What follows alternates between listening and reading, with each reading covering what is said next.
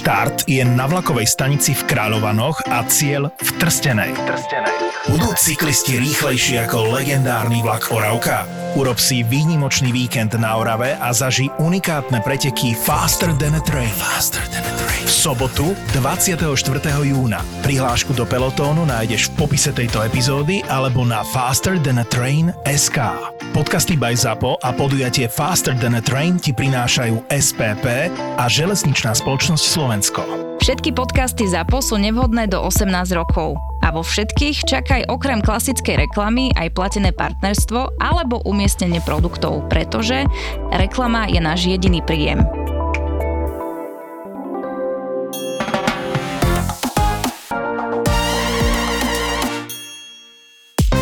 Ahojky, sevasky a čaukiny. Mesiac sa nevidíme a už sme zabudli aj náš pozdrav, ale nevadí. Dostaneme ja sa do toho rýchlo. Len som chcela nabúrať tú, tú pohodu. Jaj. Dnes tu nie sme len my dve, vaše inžinierky srdca, ale máme aj hostia, muža. Uuu, muž medzi nami. Aleš Bednářík, psychológ, Happytarian. Vítaj medzi nami. Áno, áno, s radosťou teším sa z vašej spoločnosti. Aj my sa tešíme z tvojej. Uh, nie je náhoda, že si tu.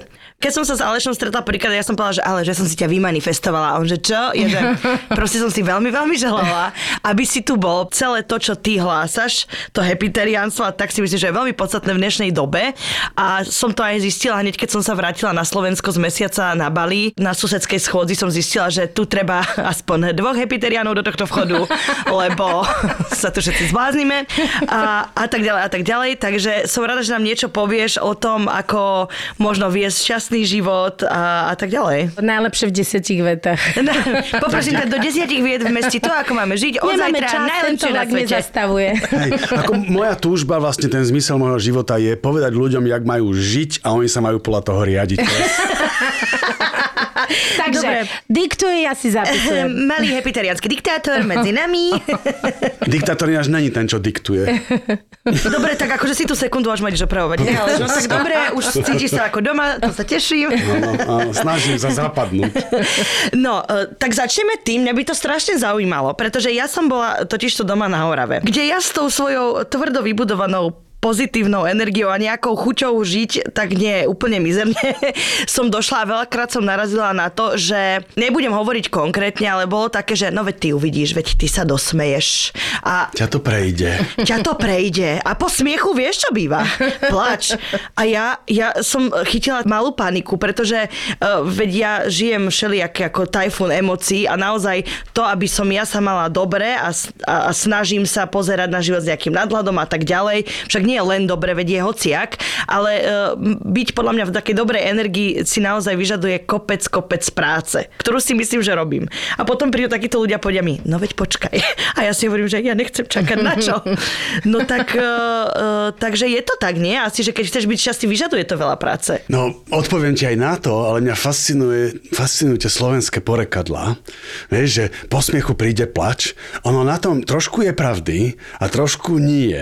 A podľa mňa to myslia úplne inak, ako by sme to mohli použiť. Mm-hmm. Že, že tá veta je pravdivá, že po smiechu môže prísť iná emócia, lebo sa tie emócie zvyknú meniť, ale v tom porekadle po smiechu príde plač je vlastne varovanie, že keď sa budeš moc cítiť dobre, tak tým si privoláš niečo zlé mm-hmm, a nevyhnutne niečo zlé príde a netieš sa, radšej buď opatrná. Presne. A toto, toto v tom Slovensku je hlboko zakomponované, lebo my tých ľudí, ktorí sú pozitívni a tešia sa, sú optimistickí, vlastne majú radosť zo života, z toho, že sa s niekým stretnú, že, že aká budúcnosť ich čaká, tak tých pokladáme za podozrivých, podivných a neautentických. Presne. A tí frfloši, tí naštvaní, tí sú autentickí. Akože sú, voláme to, že sú pragmatici. My máme to pragmatické myslenie, lebo zase, keď si zoberieš aj historicky. Áno, keď si zoberieš historicky, vieš, okupovali sme tu zemiaky, zrazu pribehli Turci, vyznásilňovali to tu proste... Uh, predali ďalej. Sú pekné, lebo sú genetický mix. No, potom, potom prišli zase iné, iné zriadenia a ja som si to ináč všimla na tom našom národe, že my naozaj máme také, dokonca aj ja to mám, že tak sa snažíme veľmi pragmaticky sa pozerať na čokoľvek. Aj, aj na to, keď sme šťastní a vlastne keď sme nešťastní, tak ako keby sme mali pocit, že aha, žijeme, že je to to, čo, čo sme očakávali. Hej, že keď sa cítim nešťastne, to je adekvátne tej situácii, v ktorej sme. A keď sa cítime šťastne, tak to je neadekvátne.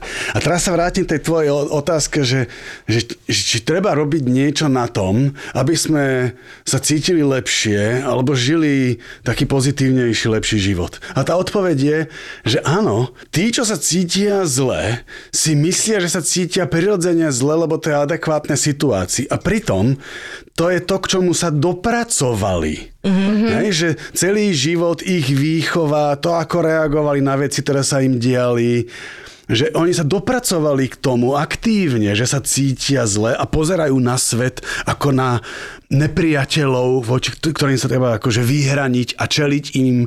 Ale pritom aj na tom, ako sa cítime dobre, treba niečo aktívne robiť. A to happytarianstvo, ktoré ja hlásam, teda tá, ten podnadpis je, že sa snažím hovoriť rozumne o šťastí, čiže vychádzam z nejakých štúdií. To hovorí to happytarianstvo, alebo tá pozitívna psychológia, to je oficiálny názov tej, tej oblasti, hovorí, že to sú tie veci, ktoré keď každý deň alebo niekoľkokrát za týždeň aktívne robíme, tak vďaka tomu, že ich robíme, ako vedľajší dôsledok je, že žijeme šťastný, zmysluplný a spokojný život. Že to je aktívna činnosť. Nie? Že šťastie sadne na somára, ale to je krátkodobé a našťastie sa nečaká, lebo mnohí sa nedočkajú. Že šťastie treba robiť. Mm-hmm. Áno, a zase na druhej strane celkom ma zaujímalo, že názov pozitívna psychológia, lebo ja som čítala jednu vec a celkom s ňou súhlasím, že zase na druhej strane pozitívna psychológia asi neznamená to, že teraz akože všetci máme byť dvadsaťštyri sedem šťastní. To je toxická pozitivita, toxická nie? Toxická pozitivita, presne. A že naopak, keď sa na veci človek príliš zase pozitívne ako keby pozerá, tak e, strašne neguje aj to, že sa mu môžu stať nejaké veci, ktoré sú nepríjemné a zatlačia ich dovnútra. A to ma veľmi prekvapilo, lebo vlastne ja som z generácie, kde nás učili, no však najprv socik a neviem čo už, hocičo, a potom zrazu začali, že napisy na zrkadlo, že jaká si fantastický, že motivačná a teraz všetko len pozitívne ber, aj čo sa ti stane zle, len pozitívne, pozitívne. A my sme sa naučili vlastne potlačať to, že, že naozaj sné emócie, že naozaj niekedy sa cítim na hovno. A to tak je. A teraz akože nemôžem sa pozrieť na to, že ale keď sa cítim na hovno, to je dobre, lebo je no, to fantastická vec. To, čo začíname teraz ohovárať, je hnutie pozitívneho myslenia, ktoré ja veľmi rád ohováram. Píkajdy, píkajdy. Že, že to, je cel, to je celá skupina autorov a podnikateľov v oblasti, ktorá hlása presne to manifestovanie a že vysielaš pozitívne myšlienky do vesmíru a ten vesmír potom s tebou spolupracuje a máš vlastne hovoriť si veci v priamej reči, ako keby už boli a keď si ich takto budeš hovoriť, tak sa to stane. Mm-hmm. A, a to sú bludné veci a, a vrátim sa k tomu, čo si hovorila, Peťa, že, že áno, život prináša aj pozitívne veci, aj negatívne veci. Lebo prináša veci, ktoré prežívame ako príjemné a prežívame ako nepríjemné. A veľká časť toho, ako reagujeme na ten vonkajší svet, je postavená na tom, ako si to interpretujeme a ako s tým pracujeme. Ale ten základný rozdiel, a to je to, čo ty zvýrazňuješ, je, že aj s tými negatívnymi vecami, ne, že reálne, že keď mi umre pes, ktorého, s ktorým som žil pätnásť rokov, tak to je veľmi smutné. Uh-huh. A je adekvátne naozaj smútiť, potom sa aj hnevať, prečo sa mi to stalo a postupne sa týmito rôznymi emóciami vyrovnávať so stratou. A tí ľudia, ktorí takéto negatívne emócie potláčajú, lebo predsa mám byť stále nastavený pozitívne, tak vynechávajú minimálne polovicu sveta, polovicu prežívania. Mm-hmm. Hej, že náš svet, ja mám takú metaforu, že náš svet je v podstate čierno-biela nevymalovaná omalovánka, A tie naše emócie sú tie farby, ktoré prinášajú vlastne náš vzťah k tomu svetu. Mm-hmm. Ne, že bez emócie vlastne neviem mať kontakt ani s Evelyn, ani, ani s tebou, Peťa. Hej, že tie emócie nám pomáhajú vytvárať vzťah k tomu vonkajšiemu svetu a ešte aj k tomu vnútornému. A keď my odstránime tie negatívne emócie, tak sa ukazuje, že my nevieme odstrániť jeden typ emócií a druhý odstrániť mm-hmm. nevieme. Že naprosta väčšina ľudí, ktorá napríklad je na psychiatriách a je bez emócií, to boli tí, ktorí kvôli traumám potlačili tie negatívne emócie, ale s nimi potlačili aj tie pozitívne, takže nakoniec neprežívajú žiadne. Čo mm-hmm. je oveľa smutnejšie, mm-hmm. ako prežívať smútok. Lebo Jasne. Potom prežívajú prázdno. Uh-huh. Ja som to zažila tým, že ja som človek, ktorý mal úzkosti, kde sa potrebovalo to úplne limitovať, tie akože emočné, lebo ja som veľmi emotívny človek a ja viem, že vtedy akože bola liečba takáto, že jednoducho som bola na jednej hladine a zažila som to ako emočný človek, ktorý zrazu nemal emócie, nemal prežívanie, že, ja, že nič som z toho nemala a bolo to oveľa násobne strašidelnejšie ako samotné tie panické ataky a tak ďalej, že, že pre mňa to bolo presne to, že okej, okay, ja viem mať veľmi pozitívnu emóciu, emóciu. Ja viem, že ju máme veľmi negatívnu. Pre mňa, áno, je ťažké nájsť rovnováhu, ale zároveň tým, že týmto disponujeme oveľa lepšie, ako keby som to nemala vôbec. Hej, tým, že som to prežila, je to podľa mňa veľmi strašidelné. Mm-hmm. Neprežívať nič, že ty si zrazu, že um, ani tak, ani tak. Iba taká schránka, taká, ja tomu no. hovorím, taká lokša. Luk, no, lokša. Taká usocená neprežívaná a zombík. Neprežívaná lokša. Zombík. A ešte k tomu, čo si ty, Peťa, hovorila, aj to, čo ste vy hovorili, že ja som si presne, keď hovoríš o tom toxickej pozitivite a tak, tak ja som si spomínala jeden rozhovor s jednou, akože takou celebritou slovenskou a ona hovorila, ja som stále veselá, ja som stále veselá. A ja si hovorím, Pane Bože, to je hrozné, lebo neexistuje. Ja napríklad nedôverujem ľuďom, ktorí sú stále veselí.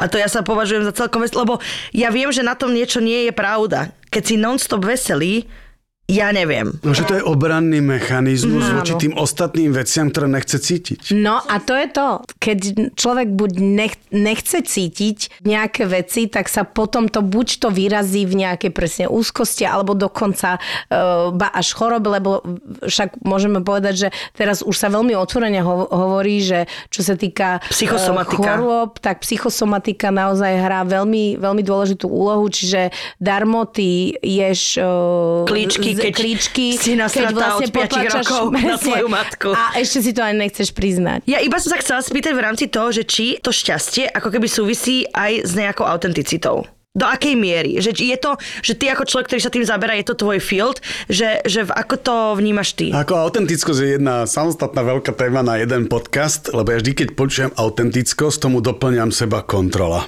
Mm-hmm. Poviem to trošku iným slovom, že ukazuje sa v štúdiách, že ľudia, ktorí sa správajú, prežívajú a rozhodujú autonómne, čiže na základe uvedomovania si aj vlastných potrieb a cieľov a záujmov a aj na základe toho, že si uvedomujú, aké tlaky na nich vplývajú z okolia, aj zo vzťahov, z práce a tak ďalej, tak napriek týmto veciam vedia autonómne, vnútorne sa slobodne rozhodnúť, že ako sa budú správať. Lebo čistá autentickosť Kosť, to je to, čo by sme fakt nechceli zažiť, mm-hmm. ani u mňa, ani ja u vás teda, hej, že, že všetky... No to možno by to bolo zaujímavé. Že všetky tie porivy a impulzy a myšlienky a chute, že by bolo v priamom prenose vidieť, hej, že to určite nie, že ukazuje sa, že tá autonomnosť je možno lepšie slovo, mm-hmm. že si autenticky uvedomujem plne, čo sa vo mne deje, vnímam aj vonkajšie okolie a potom na základe vyhodnotenia, čo je adekvátne a čo sedí s mojimi hodnotami a s mojim prežívaním, tak to potom vypustím, mm-hmm. vypustím von. Ale v zmysle aj toho, čo vy hovoríte, že uvedomujúci vlastnú hodnotu, že za čím si stojím. Takže tá autentickosť by som povedal inými slovami, že stojím si za, za sebou, sebou, lebo viem, o čo mi ide a zároveň citlivo reagujem na vonkajšie okolie a berem ho do úvahy. Mm-hmm. To neznamená, že sa podvolím, ale neznamená to ani že to, že, že budem niekoho bojovať a zvalcovávať ostatných. Mm-hmm. Hej? Takže toto ovplyvňuje mieru nášho šťastia, lebo ľudia, ktorí sú neautonómni, že sa podriaďujú, tak naozaj po x rokoch v nejakom vzťahu alebo aj v práci sú nešťastní a v podstate sa hnevajú sami na seba, že sa nepostavili sami za seba. seba. Evi, čo to žuješ? Nič. Evi, my nahrávame. Eva... Dobre, tak dala som si mini Milu. Jakú mini Milu? No milá, ale je mini, chápeš? Ukáž? Lebo na veľkosti nezáleží, Petra. Mm, chrumkavá oblátka, lahodný krém, kaková poleva, milujem. Mini Mila, ktorá uspokojí všetky tvoje chuťky len v menšej verzii. Dáš mi ešte jednu? Mm, jasné. Nemám. Eva!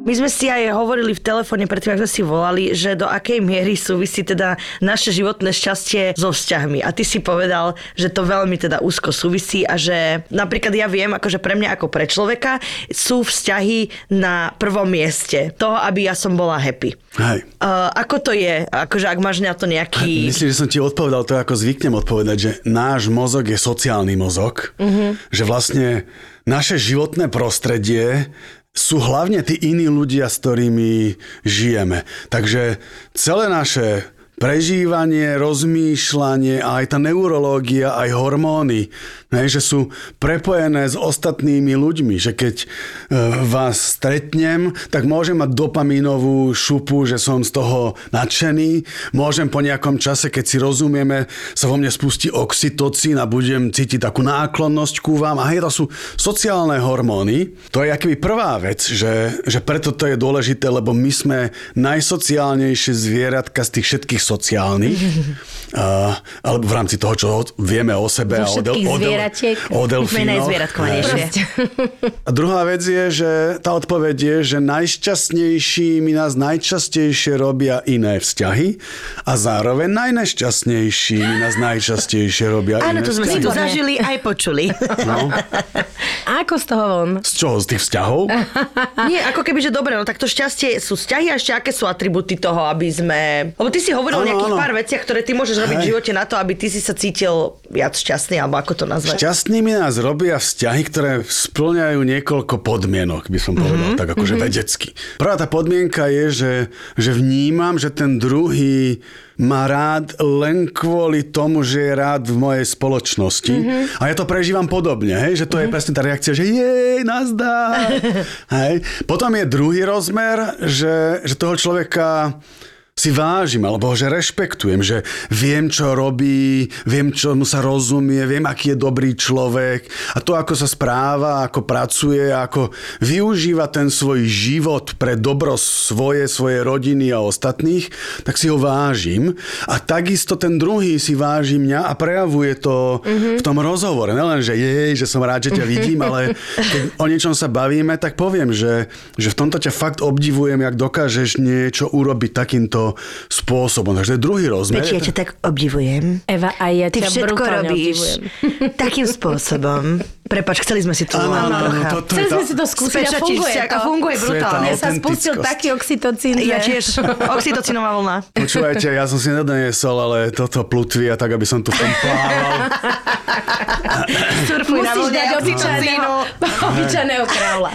Tvoja ďalšia kniha bude Vlna oxytocínu. S Petrou a Zevou. Ako splýva na vlnách oxytocínu. Akože sú tam ďalšie rozmery. E, jeden z tých rozmerov určite je, že ak ideme do partnerských vzťahov, he, teda, že prepnem to do partnerských ideme vzťahov. Ideme do partnerských čisto. Že ak vnímame, že ten druhý so mnou počíta. Hej, lebo to predpokladám, že o toto ti aj nejakej miere išlo, Preste že v tom partnerskom vzťahu tá najsilnejšia vec, ktorú vnímam, že nás drží pokope, je, že vidím, že ten druhý o mne rozmýšľa, že keď sa rozhoduje, tak ma bere do úvahy, mm-hmm. že keď robí bežné veci počas dňa, tak ich robí aj pre ten náš vzťah.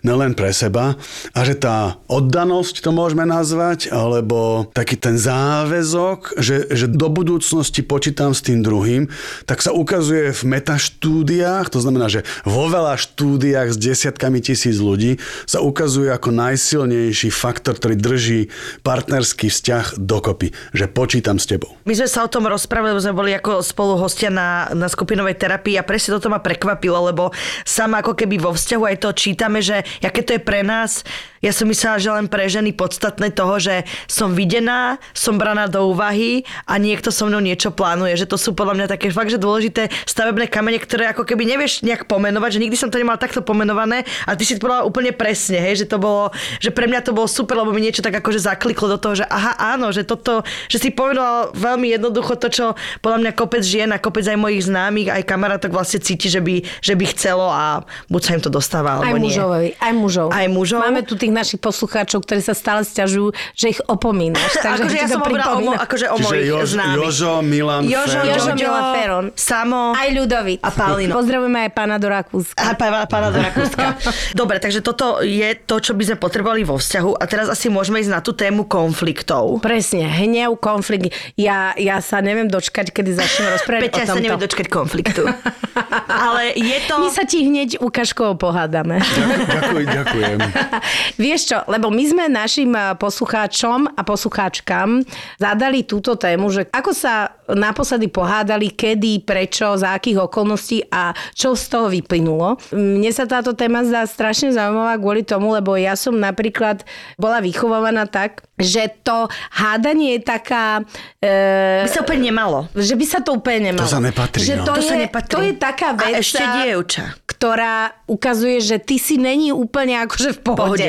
Čiže ja kedysi, kedysi dávno v Treťohorách, keď som sa pohádala, tak ja som mala za to veľmi veľkú vinu, som cítila a to mm-hmm. ma tak vlastne ako keby to ťa paralizuje úplne. A paralizovalo do niečo, že ja som mala pocit, že ja som není dobrý človek, keď napríklad cítim hnev. No, no. Mm-hmm. Čo samozrejme vyústilo do iných vecí, ktoré tu nebudem rozoberať, ale preto Preto ma ten hnev zaujíma. Hnev a hádky, že je to vlastne ako keby prirodzené, to v pohode, že sa vo vzťahu hádame? Ja si myslím, ináč, že to je prirodzená emócia, že, že v každom vzťahu je nevyhnutné mať konflikt, nie?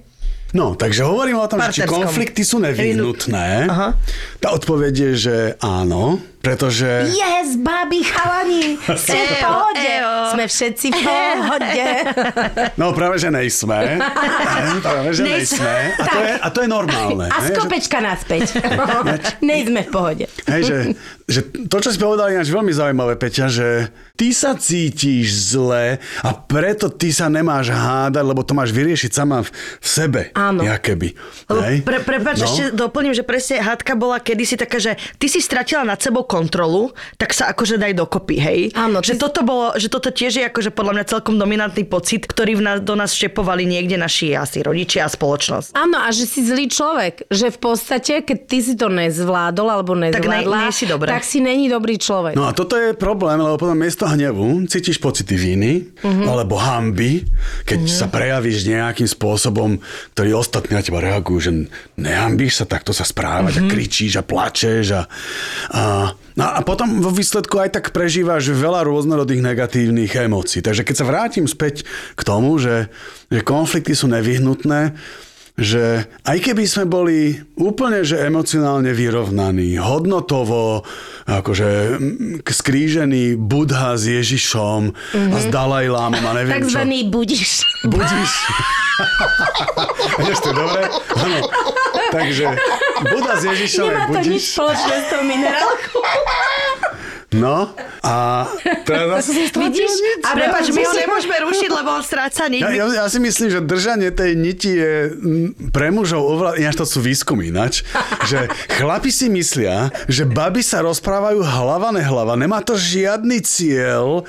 Päť tém naraz. A, a vôbec im to nevadí. A, a chlapi sú z toho totálne zmetení, lebo si myslia, že baby len tárajú a ukazuje sa, že to není tak.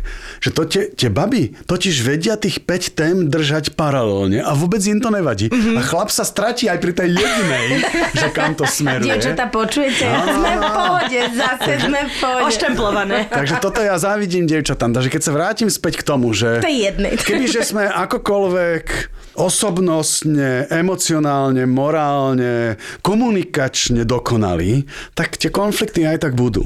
A budú kvôli tomu, že máme rôznorodé potreby. Dokonca aj v tých potrebách sme dosť podobní, len máme niektorí v rôznom čase, máme ich rôzne a rôzne silné. A ešte navyše, je, niekedy je menej zdrojov na uspokojenie tých potrieb. Nie? Takže kebyže tu máme iba jednu kávu a chceme si každý dať, tak hľadáme spôsob, ako to rozdeliť, ale začíname s konfliktom. A teraz prichádza dôležitá vec, že konflikt ešte neznamená tú hádku. Že mm-hmm. hádka je len nevhodná forma riešenia konfliktu. Ale konflikt je stret dvoch ľudí, ktorí majú napríklad odlišnú predstavu, ako riešiť nejakú situáciu, alebo konflikt je odlišný názor na niečo.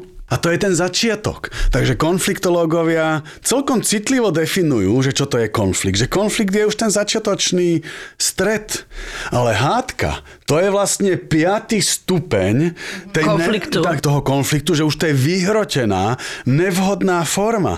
Takže keď budú poslucháči niečo písať, tak predpokladám, že mnohé tie konflikty, ktoré sú tam hádky. Oni sú hádky, ale to je naozaj nevhodná forma, ako niečo riešiť.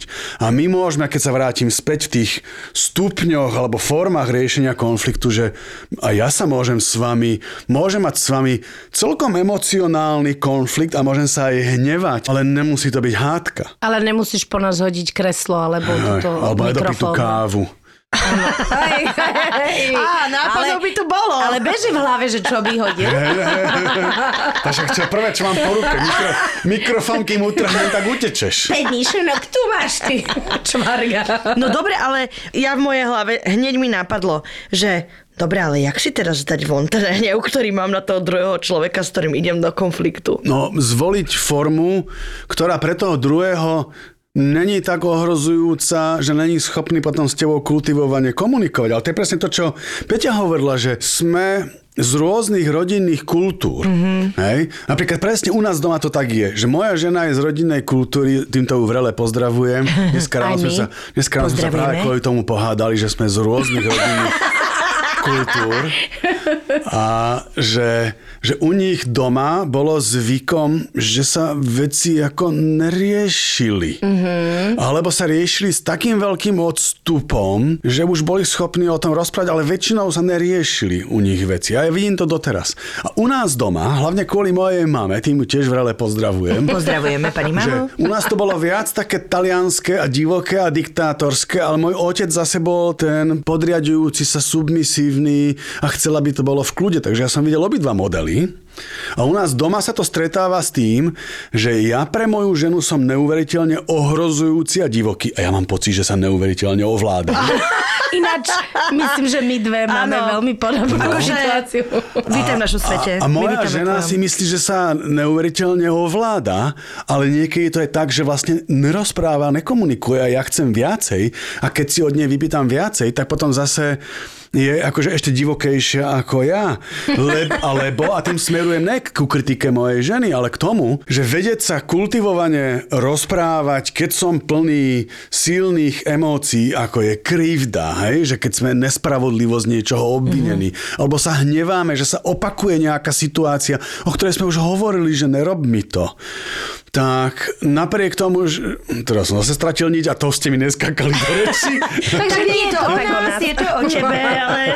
Hej, že, že ide, ide o to, vedieť to s emóciami dostať von v takej forme, aby tá druhá strana chcela s nami ďalej o tom rozprávať a vedela na to reagovať.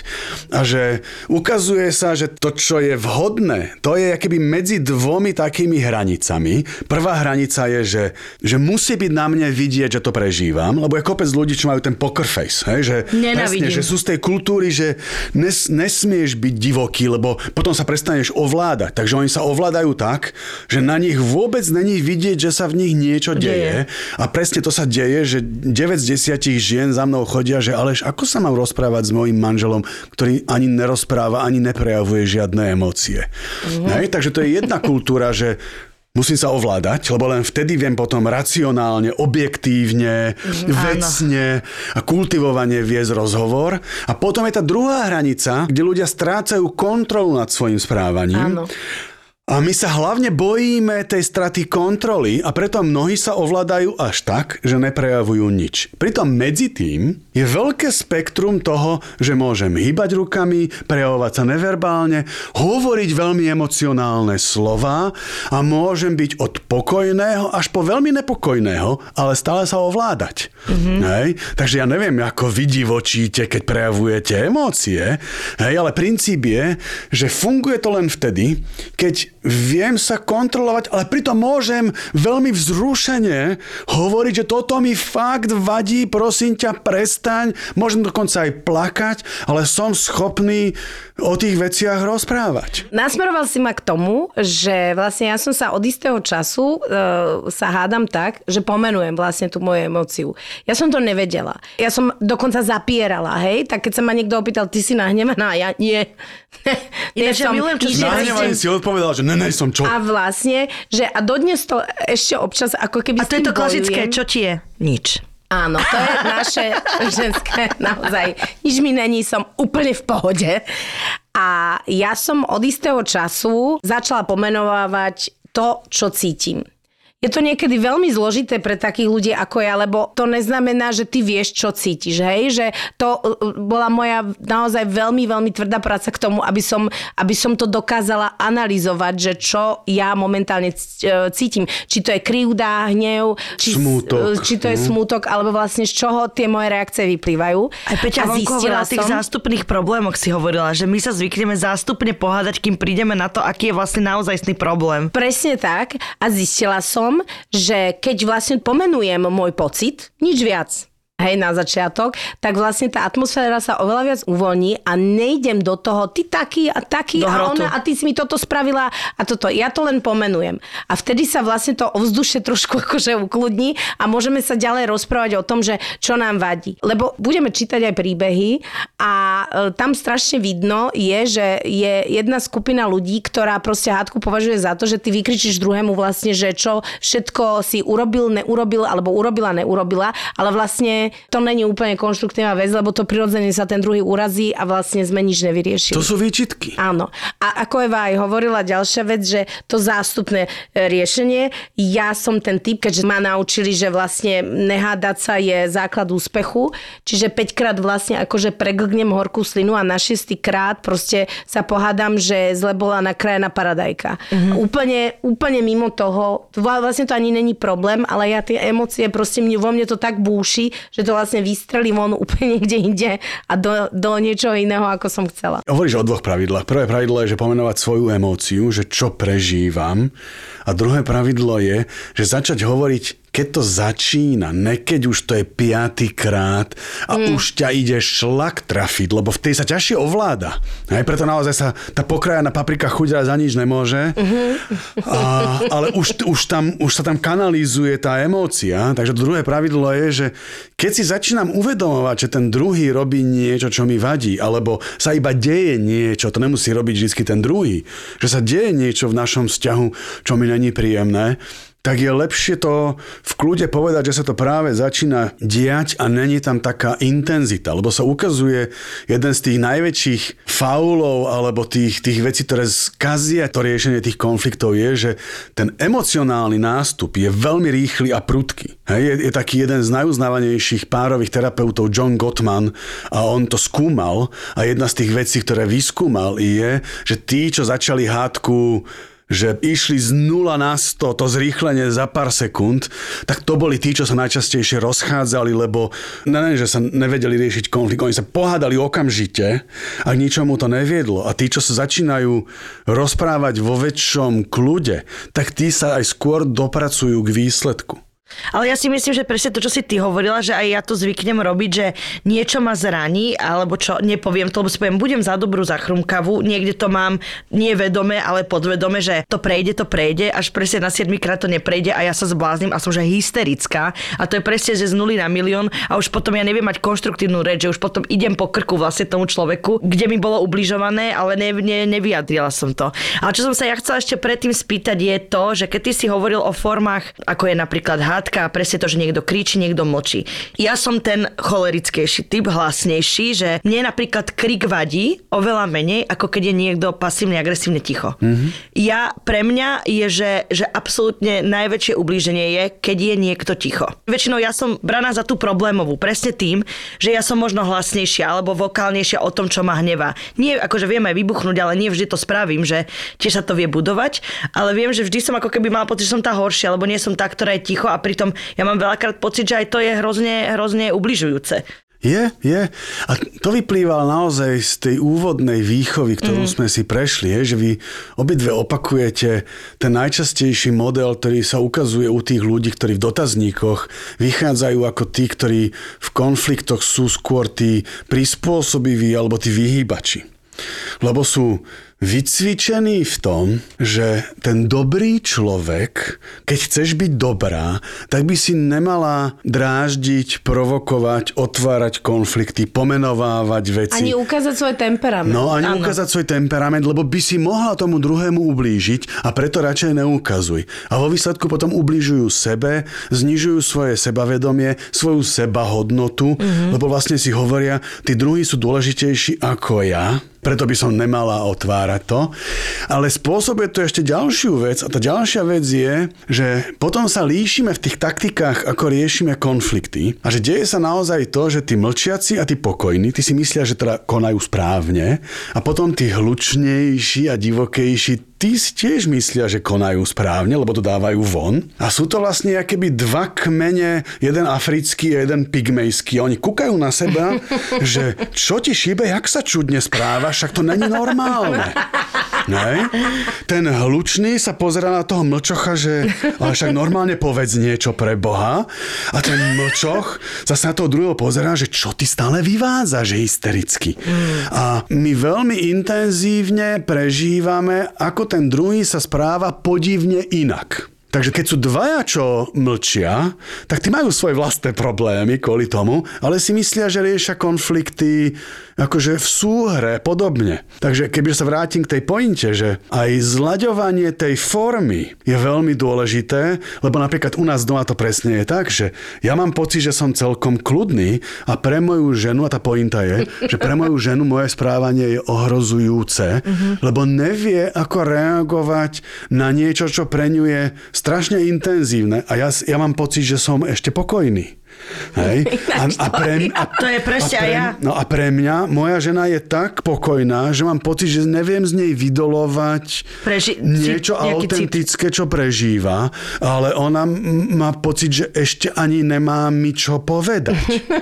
Hej. A ja som akože dobiedzavý a otravný a furt len robím aj prednášky a neviem čo. A ona má pocit, že robím prednášky, a ja mám pocit, že vzniká môj monológ, pretože ona na mňa nereaguje. Mm-hmm. Že my má, a dneska ráno sme mali presne taký konflikt, že my už máme častejšie konflikty ne kvôli zástupným, máme zástupné problémy, že to sú blbosti, mm-hmm. ale reálne sa opakuje konflikt v tom, že máme, napriek tomu, že sme spolu tridsaťtri rokov, že ešte, wow. sta, ešte stále nemáme zladenú formu, ktorá by neohrozovala jedného alebo druhého. Ja, ja ťa chápem, že, že chápem ťa aj veľmi, že mňa ohrozuje skôr to mlčanie. Mm-hmm.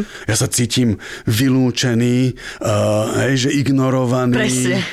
A že ani nestojím za to, ale chápem, že pre moju ženu napríklad je veľmi ťažké vôbec sformulovať, čo sa v nej deje a ako mi to povedať, aby ona sa bojí aj mojich reakcií. A pritom ja mám pocit, že som veľmi neohrozujúci. To je tiež e, dobre povedať. Máme tu samotného terapeuta, ktorý hovorí tiež o e, nejakých svojich veciach z domu. Ja som sa so svojou psychologičkou rozprávala o tom, riešim nejaké veci, a ja som mi rozpovedala, no tak ja už čakám, kedy, že keď dobre. Sa to vyrieši, veď už toľko to riešim, a ona na mňa pozerala, ona mi hovorila, ne Petra, to není o tom, že vám sa niečo vyrieši, odškrtnete si a idete ďalej, ale vy ste si niečo odniesli z detstva a vy sa na to len naučíte trošku inak pozerať. Že proste áno, navštíví ma to, navštíví ma nejaká úzkosť a ona zase odíde. A takisto si to myslím, že je to aj s tými hádkami a konfliktami, že nejde o to teraz, že všetci ako keby budeme budhoví bratranci a sesternice a vlastne ako e, celé Česko, Slovensko, lebo my máme Aleš poslucháčov aj v Čechách. Gratulujem. Dokonca aj v Rakúsku dvoch, že vlastne prestaneme žiť a prestaneme fungovať a e, mať konflikt alebo hádať sa, ale že sa vlastne na to začneme inak pozerať a možno aj to je tá cesta, že zistím, že niekto, keď kričí, neznamená to, že to musí byť pre mňa ohrozujúce a naopak, keď niekto mlčí, lebo ja mám tiež túto časť mlčiacu a viem, že to môjmu mužovi ako dosť, dosť tým pracuje, tak tiež vlastne sme prišli na to, že ja potrebujem na začiatku mlčať, lebo mne sa to v hlave len skladá, že o čo tu ide. Ja to vlastne neviem povenovať v sekunde hneď. Takže cesta je cieľ. Jedna z tých vecí je presne, že ja myslím, že som podobnejší vám dvom v tom správaní, že, že v nás ten impuls a to uvedomenie a tá intenzita môže byť celkom rýchla a to vypúšťame príliš skoro. A tí naši partneri zase potrebujú oveľa viacej si to aký prežuť a potrebujú oveľa väčší kľud a harmóniu, aby vedeli v tej harmónii rozprávať o tom, čo prežívajú. A tá pointa napríklad je aj ďalšia, že jedna z vecí, ktorá sa ukazuje v konfliktoch, že tí mlčochovia, hej, tí mlčiaci, oni nemlčia preto, že by nás chceli ignorovať, ale mlčia preto, že pre nich častokrát tá intenzita, ktorou my prichádzame, pre nás je normálna. Ale pre nich to je tak divoké, že v nich to vyvolá také silné emócie, s ktorými nevedia, čo majú robiť, že skrátka sú paralizovaní mm-hmm. a, a radšej sú uzavretí, lebo fakt nevedia, že čo s tým. A tá paralýza potom im, im neumožňuje komunikovať a oni naozaj potrebujú oveľa harmonickejšiu verziu toho rozhovoru, aby vôbec boli schopní rozprávať o tom, čo sa v nich deje. Uh-huh. A keď majú partnera, ako som napríklad ja, uh-huh. ktorý je akože ne, že divoký, ale ja pritom mávam rukami a, a, a, roz, a veľa rozprávam, ale myslím si, že som stále, myslím si, ne, možno tak není, že som stále akože slušný. No ale moja žena povie, že, že som valec, že na ňu ja som intenzívny. Áno, proste divočina. A potom vlastne, a tým po, pozdravujem všetkých poslucháčov, že my sme spolu tridsaťtri rokov a niektoré veci s nami idú tridsaťtri rokov, menia sa postupne, pomaly. A tak to bude až do konca nášho vzťahu. Ale veď preto by však by tie no. vzťahy boli nudné, keby boli dokonalé. Preboha. Akože niektoré veci by som chcel, aby boli trošku nudnejšie. Ale je strašne super, že to hovoríš, pretože to je presne to, že ty si si vybral ju, ona si vybrala teba a, a s tým všetkým, s čím dealujete, idete tridsaťtri rokov a stále hovoríte, že ideme ďalej, napriek tomu, že sú tu veci, ktoré proste nie sú dokonalé. Takže sa mi to páči. Ďak, ďakujem. Poďme na príbehy, no. poďme na príbehy, lebo došlo ich strašne veľa. My zase nebudeme môcť čítať naozaj všetky, ale je to len hmatateľný dôkaz o tom, že naši poslucháči a posluchačky sa mimoriadne radi hádajú. Proste je to relevantná téma. A že ako ty si hovoril, že začína to konfliktom a medzi hádkou a konfliktom je ešte veľký priestor, tak zdá sa, že vlastne my začíname všetko rovno hádkou. Lebo veľa ľudí si myslí, že konflikt je len tá hádka a že tie ostatné veci sú taký akože pekný dialog. Ale pritom aj pekný dialog, keď sa diskutuje o niečom, tak je vlastne kultivovaná forma, ako riešiť nejaký konflikt názorový, alebo daj niečo, že čo píšu ľudia. No, kvôli prerábke v kúpeľni. Prerábka je veľmi častá téma. Ja milujem prerábky, lebo to sa... No, to, sa... to ošedivieš sedemkrát, štyri životy si zničíš a pokračuješ ďalej. Možno aj pichneš pachtlu niekomu do, do seba, do seba do a potom sa rozvedieš a odídeš do nového bytu. Ktorý už je prerobený. Išla som do nemenovanej predajne načerpať inšpiráciu. Domov som prišla s projektom v hlave a na fotkách a krásna nedeľná ranná káva s prezentáciou o mojej kúpeľne o rozmeroch jeden meter štvorcový sa ale absolútne, že absolútne nestredla s mužovou predstavou. On. Nechcem, aby vyzerala ako drevo a biela farba ja, tak si navrhni sám a povedz mi, kde si bol, koľko kúpení si pozrel, koľko inšpirácií si si pozrel z netu a hneď plač.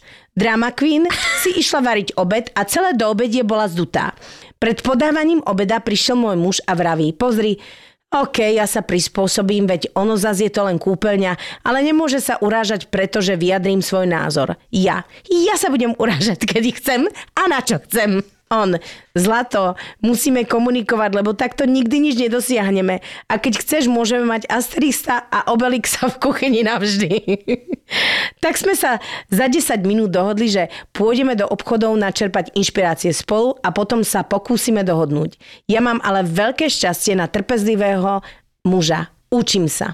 Chápete? Hneď takýto... To je normálne, takáto, že s happy endom. To je normálne, že... Ale viem, že v strede príbehu si mal také zdvihnuté čelo, ale ja aj, som si všimla. Áno, áno, aj, aj kvôli tomu, že som si spomínal na to, jak sme prerábali chatu a skoro sme sa rozviedli s manželkou kvôli kachličkám. Ne! V kúpeľni, ne, presne. Prečo? To fakt chceš počuť? A ináč, hej, trochu to zaujíma, ale však nemusíme ísť do tvojho života. Áno, ne, pohode, pohode. Akože hovorí z mňa spomienka, takže nemusí to byť reálne, čo poviem, ale že moja žena je presne ten typ, ako tu na tá pani v tom príbehu. Hej, že potrebuje veľa vecí si prejsť, pretože kachličky môžu byť lesklé alebo matné, môžu byť čierne alebo svetlé, hej, môžu, môžu byť drsné alebo hladké. A keďže väčšinou, skoro vždycky ona to umýva, mm-hmm. tak má na to aj taký pragmatický názor. Áno. A ja nezvládam chodiť po toľkých obchodoch a prezerať. Ja to fakt, že nezv- nezvládam. Klasika. Pretože ja sa rozhodnem, akože tu, no, tu naozaj psychológia napríklad pomáha mne, že ja som ten typ satisficera, čiže človek, ktorý je spokojný s prvou verziou, ktorá mi vyhovuje. Áno. A moja žena je perfekcionista v tomto. Čiže musí mať tisíc verzií, z ktorých si vybere dvadsať, nakoniec to zúži na dve a tu, ktorý si vyberie, aj tak s ňou není úplne spokojná, lebo nesplňa všetko. Náš konflikt bol o tom, že ja som jej povedal, že ja som bol raz v takom hoteli, tam majú také čierne kachličky, mne sa to celkom páčilo, na záchod chodím do kúpeľky osprchovať sa, umyť si zuby, mne je vlastne jedno, aké tam sú farby, ale napríklad takéto čierne. Keďže ona nemala vybraté nič a... architekt už niečo chcel, tak som mu poslal ako príklad tieto čierne a on z toho urobil celý návrh a moja žena sa na mňa hnevala, že som ju prevalcoval a rozhodol za ňu bez diskusie. A, a, a presne som bol z toho v šoku, že ja som toto iba akože navrhol, že kľudne nech to je podľa nej. Ja sa prispôsobím a v princípe súhlasím aj s, s manželom tej pani v príklade, že mne nakoniec jedno, pre, ja by som kľudne mal aj Asterixa a Obelixa v kúpeľni, lebo ja do kúpeľne sa nechodím kúkať na kachličky. Ale zase super je, akože tuto, tuto vyzerá, že on je úplne v pohode týpek, lebo proste to pomenoval a vlastne vedie to k tomu, že sa vlastne nakoniec dohodnú, čo je perfektné. Lebo není veľa zase takých prípadov. Povedzme ten ten konflikt na začiatku bol typický príklad toho, prečo vzniká hádka z konfliktu. A to je, že ona si to pripravila a ukázala mu svoju prípravu. On to bral... Ako keby rozhodla bez neho. Mm-hmm. Ale to brala ako nedocenenie snahy. Čo je omyl. Takže jedna z prvých vecí, ktorá sa ľahko hovorí a ťažko sa robí v realite, je, že keď nám niekto povie, ako by to chcel, tak máme najprv reagovať empaticky a s porozumením. Ne s tým, že no to keď si to takto rozhodla, tak akože... Hej. Takže máme reagovať, že to som rád, že si už bola v obchode, že si si urobila prehľad. A super, že máme nejaký začiatok, na základe ktorého sa môžeme rozprávať. To je ideál, ktorý ale... ktorý sa nikdy nestane. Ktorý sa ľahko rozpráva do podcastu a ťažšie sa robí doma. Mm-hmm. Ale to je akoby ten základný princíp, lebo to, prečo sa ona nahnevala, aj on nahneval. On sa nahneval, teraz akože interpretujem, lebo neviem. Áno. Ako on reagoval, jak to tam je v tom... On najskôr bol, že nechce také kachličky, no, nie? On iba reagoval, že mne sa také akože nepáči a ona sa nahnevala, že on vlastne odmiet jej Áno. snahu a jej prípravu. Áno, že ona bola po dvadsiatich obchodoch a e, no. vlastne tým pádom zmazal celú to je snahu. No, že tak to je ne, také, ja nebe... sa snažím sa, varím, periem, upratujem a ty, no. ty mi nakoniec povieš, no. že chceš zlaté. Takže ten ideál vlastne je, že keď druhý človek niečo sa snaží robiť, napríklad pri návrhu kúpeľky, ale vyberie niečo, čo sa nám absolútne nepáči, tak tu sú dve veci, ktorý, s ktorými musíme pracovať. Jedna vec je, že obsahovo nesúhlasím. Asterix, Obelix, kúpeľke určite nie. Ale potom tam je, že tá druhá strana sa snažila a robila veci, ktoré nám sa v princípe by mali páčiť. Mm-hmm. A mal by som reagovať na to, ako tá druhá strana niečo robí. Takže ano. By som mal reagovať, miláčik, to, to mám radosť z toho, že si bola hľadať možnosti, ktoré by sa tebe páčili. Teším sa, jak si to celé vymyslel, lebo vím, že ti záleží na tom, ako by mala tá kúpeľňa vyzerať. To je všetko, že pochvala a ocenenie, lebo ten druhý sa, sa správa vo vzťahu vlastne dobrým spôsobom, konštruktívnym. Mm-hmm. A potom by som mal povedať, že, že vieš, že poďme hľadať aj nejaké iné verzie ako Asterixa a Obelixa. My to tak máme s môjim mužom a musím povedať, že tam sme tiež sme úplne iné typy a dohodli sme sa, lebo teraz nejak máme nejakú prerábku a dohodli sme sa, že ja to akože všetko zmanéžujem šesťdesiatdva spôsobov a vyberiem posledné dva spôsoby a on vlastne medzi vyberie medzi nimi dvoma. No. A nám to veľmi dobre funguje, lebo ja som ten typ, ktorý sa nevie nikdy rozhodnúť, lebo nič není úplne dokonalé. A on je ten typ, ktorý by v živote nikde nešiel ani nemal čas na to po dvadsiatich obchodoch hľadať. Čiže ako v tomto sme špeciálne našli konsenzus. Ale zase sú aj iné veci. Akože... v našej rodine, nechcem povedať, že sme dokonali, ale v tomto, pretože prerábame, sme že naozaj sa normálne, že dohodli, no. že našli systém. Toto je super, keď nájdete systém, že my to máme doma podobne. Myslím si, že ten systém nemáme úplne dohodnutý, lebo tu nám môže byť, že sú ľudia, čo sa rýchlo rozhodujú a sú ľudia, čo sa pomaly rozhodujú. Uh-huh. A pri niektorých rozhodnutiach to treba urobiť rýchlo a není čas čakať niekoľko mesiacov, kým ten pomalo rozhodovač a detailný vybere dokonalú verziu a ten konflikt potom nastáva. Buď nejsú ochotní tolerovať tú odlišnú rýchlosť, alebo ten čas to neumožňuje. Mm-hmm. Je, že keď napríklad treba vybrať byt a objaví sa na trhu nejaký byt, ktorý obidvaja strašne chceme, ale ten váhač váha, váha, až kým to kúpi niekto iný. A to potom, to potom spôsobuje napätie v tom vzťahu a musia si povedať, že počúvaj, keď ty tak rýchlo rozhoduješ, rozhodni to ty a ja sa prispôsobím. A teraz sa budem držať toho slova prispôsobiť. Dôležitá chyba, ktorú ľudia robia, že keď partner povie, že OK, dobre, teda ja sa prispôsobím. To môže vyzerať, že to je výčitka, že ty valcuješ a ja sa teda podriadím, aj keď nechcem. A to môže byť zárodok ďalšieho konfliktu, že o pol roka jej manžel bude vyhadzovať na oči, že vždy, keď sa idem vyčúrať, ja kúkam na toho Asterixa, lebo ten Asterix kúka na mňa. A skrátka neviem, neviem sa vyčúrať. Neviem sa vyčúrať. A to iba kvôli tomu, že som sa prispôsobil pred pol rokom. A presne. Takže tu je lepšie to formulovať, že ne, že ja sa prispôsobujem kvôli tebe, ale treba povedať priamo, treba povedať, že pozri sa, vidím, že tebe na tom viacej záleží. Mm-hmm. Mne na tom vlastne záleží oveľa menej a som s tým v pohode. Ne, že prispôsobujem sa, ale som ja v pohode s tým, že nech si vybereš akúkoľvek verziu, ja s ňou budem OK. Ale musí byť aj s ňou OK. A musí s ňou byť naozaj OK. Lebo zase okay. To sa nedá, že prispôsobím no? sa a o pol roka. No? Treba aj vedieť, či som schopný alebo schopná sa prispôsobiť. To bol môj problém, že ja som sa mnohokrát prispôsobovala, ale pritom som v danej situácii vôbec nebola schopná sa prispôsobiť, len som seba presvedčila, že aby bol pokoj v rodine, tak sa prispôsobím. Ale vlastne som s tým nebola stotožnená. Mám príbeh ďalší. Daj. Ale to je iba také vtipné. Naša posledná hádka skončila tým, že skončil môj zásnubný prsteň vo Vinohradoch. Keď ho tam môj snúbenec v amoku zahodil a potom ho tam tri dni hľadal, dokiaľ ho nenašiel. A kvôli čomu sme sa hádali, to už ani neviem. A to je na tomto najhoršie, že sa vždy začneme hádať a na konci vlastne už ani nevieme, prečo sa hádame. Pretože je to vždy buď nejaká blbosť, alebo začíname okolo toho riešiť iks ypsilon iných vecí a to platné, kvôli čomu sme sa hádali, nakoniec ani nedoriešime. OK, ale toto je veľmi pekný príklad typickej nefunkčnej hádky, kde ľudia robia dve základné chyby.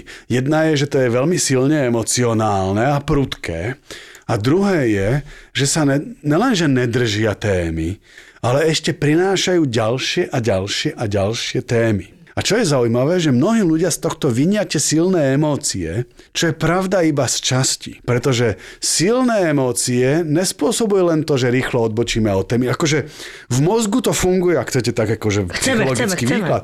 V mozgu to funguje tak, že jeden z najúčinnejších spôsobov, ako si niečo pamätať, je mať tie emócie s tým spojené. Že ten limbický systém naozaj pomáha si pamätať veci vďaka tým emóciám. Mm-hmm. Ale deje sa to, že keď máme podobné emócie, tak to nám potom pospája tie situácie, kde sme cítili tie podobné emócie, a potom sa deje to, že kvôli tej emócii hnevu vyťahujeme ďalšie a ďalšie veci, kde sme cítili ten hnev a nebolo to doriešené. Mm-hmm. Lenže tie emócie robia aj inú vec, že emócie, napríklad pozitívne emócie, o toto sú negatívne emócie, ale pozitívne emócie nám pomáhajú držať sa tej témy.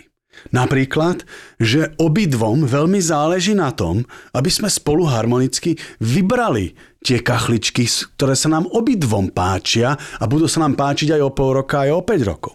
A že v konflikte je dôležité využiť aj pozitívnu emóciu, že keď sa začneme vo vinohrade hádať a vidím, že partner odbočí v hneve k inej téme, tak mu povedať, že počúvaj, Zlatko, že držme sa tejto témy, lebo vyzerá, že nám záleží obidvom na tom, aby sme vyriešili to, kvôli čomu sme, to. Že sme mm-hmm. začali niečo, na čom nám asi záleží. Dobre, Aleš, ale napríklad ja, mne sa strašne páči, že vlastne hodil prsten do vinohradu, akože vyhrotené e, milujem, odchádzam. Lebo to isté by som ja, ja, ja milujem takéto e, e, takúto telenovelu, a na konci vlastne, že on ten prsten hľadá.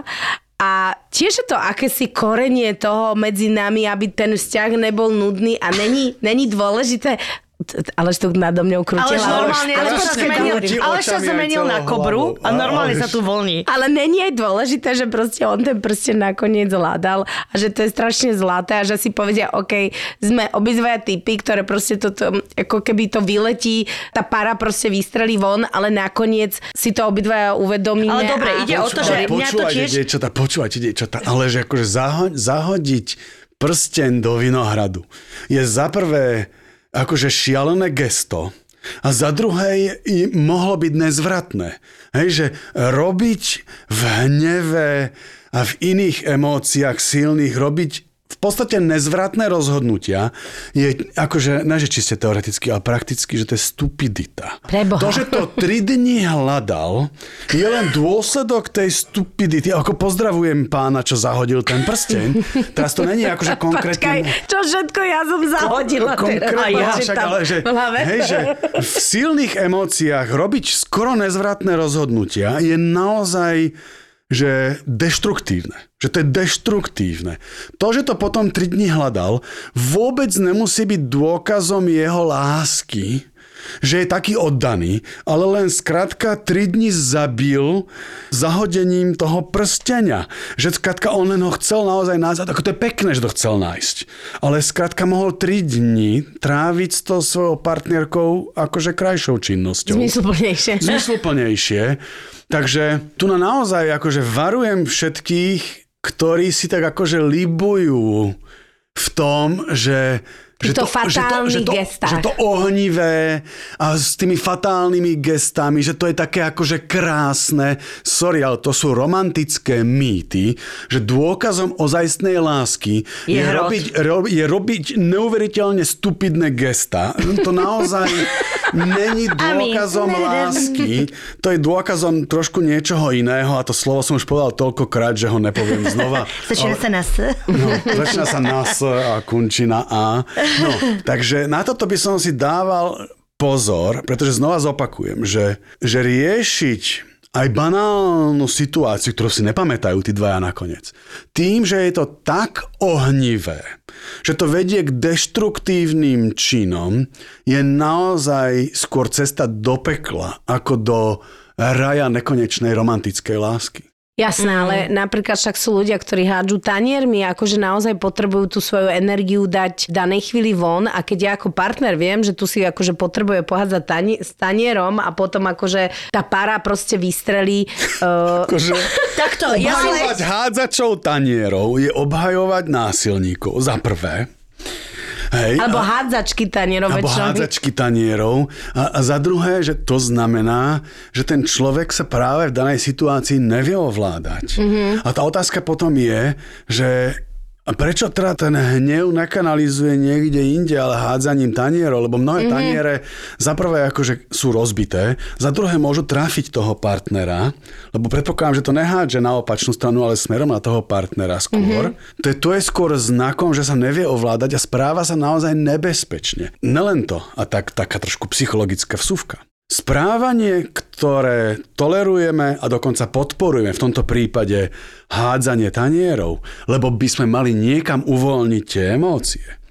To reálne v mozgu robí to, že keď princíp je činnosť, ktorú opakujeme, dokonca ju schvaľujeme a pokladáme ju za dobrú, tak sa ju rýchlejšie učíme, z čoho vyplýva, že v ďalšom konflikte ten človek, čo hádzal taniere, bude mať väčšiu tendenciu rýchlejšie, ľahšie a intenzívnejšie tie taniere hádzať, lebo už to vie robiť lepšie a dokonca to Aha. vnútorne schvaľuje ako dobrú vec. Takže v princípe tu je lepšie sa učiť, ako tie silné emócie inou formou prejavovať. A, Rozumiem. No napríklad aby to ako? Pomáhalo, no tak napríklad, že... Lebo ja, sa mu, ja viem napríklad, že sa musím vykričať, že keď príde, že ja keď niečo hádžem, že to už je amok, že to už je úplne, že level taký, že do ktorého sa nedobrovoľne nerada dostávam, ale však sa tam dostanem, sem tam. A že potom, čo, čo je to, že odísť z toho, napriek to, že, že napríklad pre mňa je ťažké, že keď niečo s tebou riešim a mám chuť rozbiť ten tanier a teraz je naj, najťažšie na svete je odísť z toho konfliktu pre mňa, lebo to není doriešené. Ale je to veľmi rozumné. Mm. Minimálne dvadsať minút trvá fyzické upokojenie z ano. Takej intenzity. Ale tak... môžem si napríklad buchnúť do vankúša alebo do niečoho, čo mu neublížim. Môžeš, ale stále to znamená, ten signál je, že si tak agresívna, že nevieš ako inak v tej situácii sa správať konštruktívne. Dobre, že... ale ja som to myslela, že keď odídeš z tej situácie, keď si už sám vlastne, pred sebou sám môžeš tie veci robiť. A potrebuješ vyventilovať proste tú strašnú, Takže, áno, aj tú agresiu áno, zase. Akože toto, čo hovoríte, dokonca desaťročia psychológovia odporúčali, ale to boli sedemdesiate osemdesiate roky, kedy tí ľudia kričali do vankúšov a kopali do fotiek svojho šéfa. Ej. A potom sa zistilo, že na neurologickej úrovni to funguje tak, že činnosť, ktorú robíš, len posilňuješ. Aha. A že to vybitie emócií vlastne vedie k ďalšej tendencii vybíjať emócie a nevedie k učeniu sa konštruktívne, adaptívne narábať s tými emóciami. Dobre, tak povedzme si, máme príklad, hej, že pohádame sa, ja mám chuť si proste vytrieskať sa do vankúša, lebo tá agresia proste ide, ide von a ty by si čo navrhoval? No, lepšie je kričať, lepšie je kričať a povedať, už som na tom tak, že nejsom schopný normálne na teba reagovať, dajme si pauzu, lebo poviem a urobím niečo hrozné a neodvolateľné, pol hodina pauza, môže byť? Ty debil! A debil musí zakričať, jasné, že môže byť, lebo toto je lepšie. A čau, choď už preč. Hej, a odchádzame po dohode. Tomu sa naozaj, že je, je, taká, je taká séria knížiek o vyjednávaní, čo napísali takí polobohovia vyjednávací. A je to taká biblia vyjednávania. Jedna z tých technik sa volá odchod na balkón. A odchod na balkón je, že keď sme v slepej uličke, keď sme tak podľahli emóciám a že to skrátka ďalej nejde, tak treba povedať, že dajme si pauzu, lebo nevieme ísť ďalej normálne, tak ako by sme chceli. Tá pauza môže byť pol hodinu, môže byť aj celý deň, lebo potom, keď sa tí dvaja nebavia, mm-hmm. tak sa nebavia Rozumiem. Preto, že sa nenávidia. Ale sa nebavia preto, lebo si urobili time out, pretože sa majú radi, záleží im na tom vzťahu a chcú sa ukludniť a potom baviť inak. Áno, že to proste obidva nejakým spôsobom. A keď ty si hovoril, že dvadsať minút je ten čas, kedy sa telo akože upokojí, hej? To, že, je, tá, to, to je tá telesná úroveň, ktorá pomáha aj tej psychologickej potom. Uh-huh. Že normálne, že dvadsať minút, že predýchať, alebo že čo? Hej, jedna, alebo vykričať. Jedna z naj... Nie. Nie. Ale... Nie. Vykričať znamená, že sa zosilňujú tie emócie. Hej, že naše správanie podnecuje emocionalitu a emocionalita podnecuje správanie. A do toho ešte sú aj tie myšlienky. Takže keď kričí na les, že nenávidím toho debila, tak sa neuvoľňujem. Posilňujem svoju nenávisť v správaní, v emocionalite aj v myšlienkach. Takže, že to, to nepovedala. Tak, ale ty si nám to... Dalaj Láma, ja si tak predstavujem Dalaj Lámu, manifestujem si Dalaj Lámu, ja si ho vizualizujem. Ja si predstavujem, že sa najprv veľmi nahlas a dlho smeje nad tým, akú šialnosť by niekto chcel robiť a aká je nezmyselná. A v tomto prípade to kričanie, hádzanie a tak ďalej. Pretože by povedal, že ale vy, keď niekoho naozaj máte radi, ale naozaj sa aj autenticky na niekoho hneváte, tak najprv by ste mali byť súcitní k sebe. Že keď sa hneváte tak, že máte chuť hádzať vecami a že sa neviete ovládať, tak najprv by ste sa mali súcitne pozrieť na seba, ako v tej situácii strašne trpíte, mm-hmm. že neviete vlastne reagovať lepšie len ako divé zviera, ktoré je zahnané do kúta. Mm-hmm. A vtedy je lepšie si naozaj urobiť tú pauzu, aby sme sa vlastne venovali sebe a tomu, ako trpíme a porozumeli tomu, odkiaľ to utrpenie prichádza a prečo v takejto situácii nevieme reagovať láskavo voči sebe a voči tomu druhému. A preto je na mieste napríklad robiť dýchacie cvičenie, že pomaly sa nadýchujeme na štyri doby, zadržíme ten dých a pomaly vydýchujeme na štyri doby a zadržíme ten dých. To hovorím kvôli tomu, že výskumne sa ukázalo, že tento typ dýchania najrýchlejšie navodí fyzický pokoj. Mm-hmm. A keď máme fyzický pokoj, vieme byť aj vnútorne upokojení, lebo potom sa objavujú aj adekvátnejšie emócie a myšlienky, keď sme fyzicky v pokoji. Keď sme fyzicky v nepokoji, že sme nabudení, totálne nabudení, že v nás je adrenalín, kortizol, že sme úplne, že zväčšené oči, aké by sme si šupli kilo koksu, vtedy nevieme reagovať normálne a tie emócie a myšlienky, ktoré prechádzajú, sú adekvátne tomu fyzickému stavu. To znamená, že sme úplne nabudení a prežívame všetko, že zničíme celý svet, ej, že... a to nepomáha riešiť konflikt. Rozumiem, rozumiem. Ja som bola v tom, že vlastne ako keby tie emócie nepotláčať, dávať ich von a ty si nás teraz trošičku poopravil, že to, že tam zlikvidujem proste polku narúbeš nábytku. Narúbem metrák. Prípadne si sa, sa vyžalujem vankúšu, do ktorého vyžalujem dieru. V mojom prípade tak na budúce skúsime to dýchanie a dám ti vedieť, že či, že či to pomohlo. Ale rozumiem tomu, lebo ja mnohokrát, keď som v strese, nádych, výdych, naozaj mi to pomáha. To v akomkoľvek stresovom prostredí. Ja, ja, ja doplním, že prvá časť to, čo hovoríš, je pravda. Emócie nemáme potláčať. Máme ich dávať von. Ale druhá časť je dávať ich von formou, ktorá nám pomáha tie emócie konštruktívne spracovať. Rozumiem. Ne formou, ktorá ešte zintenzívňuje deštruktívne správanie a prežívanie. OK. Poďme ďalej. Naposledy sme sa pohádali dnes. Po smrti psa som chcela ďalšie zvieratko. Mala som možnosť mať slimáka. On veľký odporca zvierat. Ja ho na zviera pripravím už niekoľko mesiacov. On je stále proti tomu. Možno rada psychologa pomôže. Slimáka? No, ja si myslím, že e, možnosť mať slimáka, akože to jediné by je možno dovolil. Jaj, okej, okay, ja som to Ako... nepochopila. Je, že... Akože slimák je celkom bizárne domáce zvieratko. Láska bude mať slimáka. A von. No, no, no. Slimák... Sadni, sadni, sadni. On nesedí, on furt chodí s tým domčekom.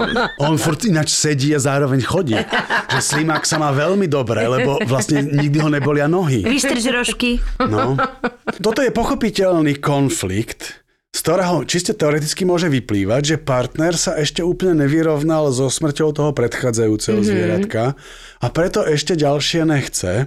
A partnerka zase si myslí, že mať ďalšie zviera by mohlo pomôcť miesto smútku prežívať lásku. Mm-hmm. E, moja odpoveď je, že inak smútok je vlastne prejav lásky voči strate. Ale ináč nemám odpoveď. Myslím si, že slimák ináč naozaj není najlepšie domáce zvieratko. Ale myslíš, no? že teraz ona veľmi chce a on veľmi nechce a možno keby vlastne povedala príčinu alebo podstatu toho, že prečo by to domáce zvieratko malo, tak možno by sa na to aj ten partner inak pozeral. Nie? Až toto je kľúčová vec, čo hovoríš pri porozumení konfliktom, lebo konflikt častokrát vyzerá ako dve pozície, hej? Chcem domáce zvieratko, nechcem domáce zvieratko. A tam neexistuje verzia, kde by sa to mohlo nejako konštruktívne spojiť, lebo to je buď áno, alebo nie. A mali by sme sa pýtať, že, že prečo chceš to domáce zvieratko mm-hmm. a pýtať, že prečo nechcem to domáce zvieratko. A môže byť, že zistia, že to není o tom, že jeden chce a druhý nechce, ale napríklad zistia, že chcú každý iné, Alebo, alebo že jeho časom. Pohryzol pes, keď bol malý. Alebo že je pripravený a nepripravený po tej strate. A v inom, ča- v inom čase, že ho budú chcieť obidvaja. Áno, a ja si myslím, že tá podstata toho problému je aj kľúč možno k tomu porozumeniu. Lebo ja na mnohé veci sa inak dívam, keď mi môj muž povie, že a ja toto preto nechcem, alebo tak mám, lebo... Dôvod. A teraz naozaj povie ozajstný dôvod tej veci a už ja ako osoba sa úplne dívam na jeho problém. Podľa to je strašne dôležité, lebo Keď, si, keď sa muž, iba vyhraňujeme. No? Lebo to je presne ten muž, alebo tá žena ti dáva priestor spoznať ťa hlbšie a pre, vieš, ako keby, že aspoň ako žena, že keď mi povieš dôvod, ty mi, do, aj keď je citlivý alebo akýkoľvek, ty mi dovoluješ vstúpiť do tvojho vnútorného sveta, spoznať to, pochopiť to a prijať to, hej, mm-hmm. že keď to nespravíš, je to veľmi také ako, že jednak ťa to zablokuje ako partnera v tom, že aha, no tak sa neviem dostať dlhšie. A to je presne o tom, že sa minulé presne aj my si si bavili na tej prednáške. Nie toho, že ten svoj vnútorný svet ukazovať, byť mm-hmm. ochotný ukazovať, že aj to je dôležité podľa mňa vo vzťahu. No, lebo tie konflikty častokrát nemusia mať riešenie a to nevadí. Dôležitejšie pre partnerský vzťah je presne tá otvorenosť vnútorného prežívania, čo mm-hmm. vyžaduje aj rozumieť samému sebe, hej, že povedať, že ja nechcem ďalšie domáce zvieratko, lebo ja už nechcem tak trpeť, keď umre. Mm-hmm. A potom ja umožňujem tomu druhému povedať, že OK, to mi je ľúto, že tak trpíš, ale, ale rozumiem, lebo ja tiež nechcem, aby si trpel. A keď si vieme navzájom otvoriť sa a porozumieť, tak nemusí prichádzať žiadne ďalšie riešenie tej situácie. Stačí len to porozumenie. Áno, lebo získali sme niečo oveľa hlbšie. A takže otvorenosť je tiež akože ďalšia, ďalšia vec, kde by sme možno mohli predísť nejakým totálnym hrotom, nie asi? Ako rozprávame o konfliktoch, tak určite tá konštruktívnejšia forma, ako otvoriť konflikt, je povedať, že ja to mám takto, ja to prežívam takto, ja potrebujem toto, prosím ťa, pomôž mi s tým, od teba potrebujem, aby si mi v tomto vyšiel v ústrety. Na rozdiel od formy, ty nerobíš toto, ty by si mal robiť toto, ja chcem to takto a basta. Mm-hmm. Ale zase, to sa ľahšie hovorí takto do mikrofónu, ako, ro, ako robí v realite, lebo aj sa, napriek tomu, že sa tým živím, akože skoro tridsať rokov, ja si to uvedomím častokrát až spätne, že vlastne ja som nerozprával, neotváral ten konflikt spôsobom, ktorý sám, ne, že sám odporúčam, ale sa o tom píše, že je odporúčaný, že idem skrátka svojím štýlom a zrazu mm-hmm. zistím, že som to urobil zlé. Ale tu je akýby ďalší dôležitý moment pre partnerské vzťahy a pre konflikty, že my nie sme dokonali, takže urobíme v tom konflikte chyby, povieme veci, ktoré sme nemali povedať, urazíme druhú stranu, hodíme taniere a prichádza moment, ku ktorému smerujem, že vo výskumoch sa ukazuje mimoriadne dôležitá vec, kľúčová pre partnerské vzťahy, že keď sa pohádame alebo urobíme si nejak zlé, mm-hmm. tak prísť za tým druhým a povedať mu, že prepáč, odpusti mi, chápem, že som urobil toto a toto, mrzí ma to. Hej, to sú tzv. Nápravné mechanizmy, že snažím sa to napraviť, čo som pokašľal a tam obidve strany musia urobiť to, že jedna strana povie prepáč mi, mrzí ma to a druhá strana povie OK, to som rád, že to hovoríš, odpúšťam ti, aj ja som urobil a povedal toto, prepáč mi. A ideálne je, keď je to obojstranné a ukazuje sa, že tie partnerské vzťahy, ktoré robia chyby, majú blbé konflikty, ale vedia povedať prepáč mi, mrzí ma to, tak ostávajú spolu a sú spokojné. U U nás s manželom je to tak. On ma vyprovokuje krikom, čo je preňho zvyčajne len jeho prirodzený hlučný hlas, brazilský temperament, čo vo mne vyvoláva traumu z detstva po mojom vrieskajúcom otcovi. Ja sa prestanem ovládať a začnem mu nadávať nadávkami, čo je pre neho zase brutálne nerešpektujúce z mojej strany, čo samozrejme rozumiem. Ale keď on si začal tým vreskom. No a on sa potom urazí, že mu nadávam a potom ja buchnem dverami a odídem, lebo už to zo mňa kypí. Že vlastne ja tu mám byť tá urazená a nie on. Nie je fér podľa mňa, že on vníma, že nadávanie je horšie ako zjapanie. A nie je tiež fér, že potom hádka, ktorá má zmysel kvôli nejakému problému, sa prekrúti na to, kto komu nadáva a kto na koho zjape. Nevieme sa v tom momente ovládať. Proste nedá sa to. Tu je ešte akoby základom toho problému, že to je takéto detské, že to on si začal, to on si začal. A zaujímavé je, že sa nikdy nehrá na tom, že kto pokračoval. Pritom, pritom to, vždycky, vždycky sú tam dve strany. Takže rovnako je na vine ten, kto začal, a rovnako je na vine ten, kto pokračoval. Takže obidvaja majú na tom podiel a v momente, ako budú rozprávať o tom, ale to ty si si začal, a tá druhá strana povie, no ale to, čo robíš ty, je horšie. Tak oni pokračujú v nevyriešiteľnom konflikte. To je začarovaný kruh. To je začarovaný kruh. A tu je presne, a dobre si to odhadla Petra, tu je presne miesto na to, že zastaví to a nehrá tú hru, že kto je horší. Ale prevziať zodpovednosť za vlastné správanie a povedať, ja som zvyknutý takto kričať, naozaj sa trápim tým, že v tebe vyvolávam tú detskú traumu. Mrzí ma, že sa neviem úplne ovládnuť, chcem s tým niečo robiť, prípadne mi s tým pomáhaj, takže prepáč, že na teba kričím. A tá partnerka im mala povedať, mňa zase mrzí, že na, že na teba rozprávam vulgárne, lebo viem, ako ťa to bolí a uráža. A že, že prepáč mi to a tiež s tým niečo chcem robiť, poďme si s tým pomôcť. Že to je úplne iná cesta, akože ty nemáš použiť vulgarizmy, no ty nemáš na mňa kričať. Že v takejto situácii to vyzerá, ako keby tí ľudia hovorili, že sú nesvojprávni a že ja nemôžem za to, ako sa správam, za to môže tá druhá strana. Ináč to je strašne časté. Ty si ma tak vyprovokoval, ty si ma nasrdal a toto ano, robím ty, ty, kvôli ty. tebe.